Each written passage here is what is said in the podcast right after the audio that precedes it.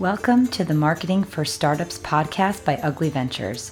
I'm your host, Victoria Hajar, and the co founder at Ugly Ventures, a place where entrepreneurs like you can find the tools and capital to grow your business.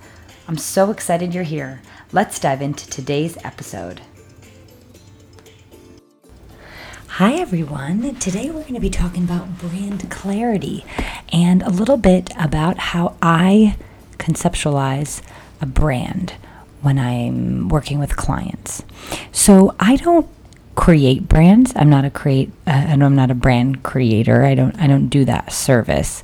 But before I start working with any client as a fractional chief marketing officer, I always go through the same steps to clarify the brand and to get on the same page with the client on what they want the brand to be, how they want their company to be perceived uh, and communicated via digital marketing.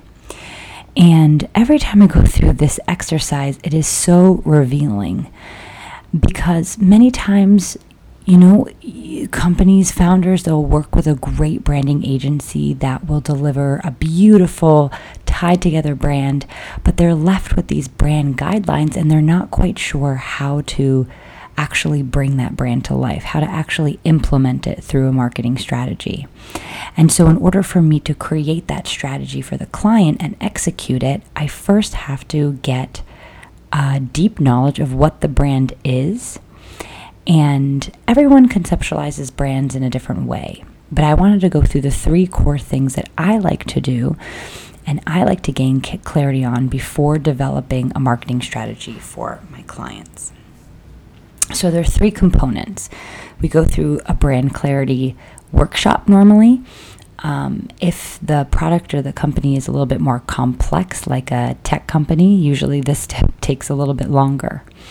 Um, but normally, for like an e commerce or lifestyle brand, it could be done uh, through a one day workshop. And then I kind of whip together uh, the first draft of the brand clarity document quite quickly. But for other other clients, it takes a bit longer, but we're looking at three things. First is understanding, gaining a knowledge of the, the market, the landscape, uh, the competitors, or the sandbox, however you want to think about it. But I like to gain an idea of you know, who are the players, the key players in the industry for your business? You know, what are they doing? What are the key competitors? What are they doing? And where does your business fall in relation to those? You know, what are your unique selling points as it is as it relates to your comp set?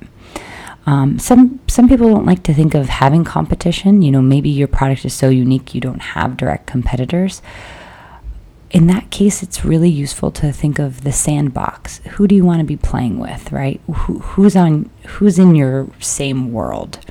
You know, your clients. You know, that are interested in your business. What other businesses would they be interested in? This is really important for differentiating communication, for uh, highlighting your unique selling points and how to communicate that. It's a really important practice. You really want to understand the market.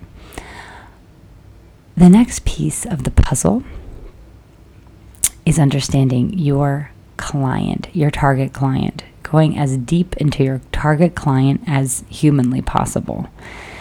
Um, you can spend a lifetime figuring out your target client and exactly how to communicate to them and how to refine your relationship with them. It is a never ending process, but you definitely need to start somewhere and define that target client.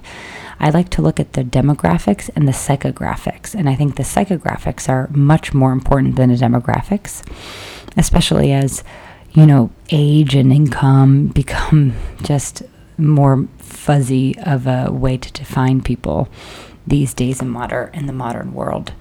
But understanding your target client is just the most important thing you can do. So we always go through that who your target client is how they, you know, how is your brand fulfilling a need or a pain point of theirs? Then we go through clarifying the mission statement, the value statement, the pillars, keywords, all of those great things. Then there's a section I like to go through, which is, you know, walking through how you want your core target client to feel. You know, what's the way, what, what ways do you want them to feel when they're interacting with your brand? And this exercise is really interesting because I like to imagine this feeling, but then provide examples of how the brand delivers on that. And this is oh, this is a really interesting step because a lot of times, you know, this whole brand concept is a little bit outlandish sometimes. I mean, I've built brands with extraordinary, extraordinary agencies, um, especially when I was developing boutique hotel brands uh, working hospitality. I worked with Frog Design, which is just one of the world's best, best uh, agencies to build brands. And you know, when you're working through this process, it just can seem so obscure. So, you know, in this last part, uh, in one of the sections of this brand clarity document, I like to say, okay, well, we, we have these lofty ideas and these kind of touchy feely, uh, you know, aspects to the brand, but in what ways does that actually become executed? What are the things that we do that are going to evoke those feelings um, for our target client? So, again, we start with the sandbox, the competitors. We work into the target client. We dial in on the, the mission and the vision, which normally, you know, I just have to cut and paste from the brand guidelines given by the designer, whoever created the brand. But sometimes, you know, I, you know, sometimes business has evolved since the brand was developed and that needs to be refined. Or sometimes a company doesn't have it at all. And so we have to go through the exercise of actually honing in on those brand pillars and, and dialing in on the values.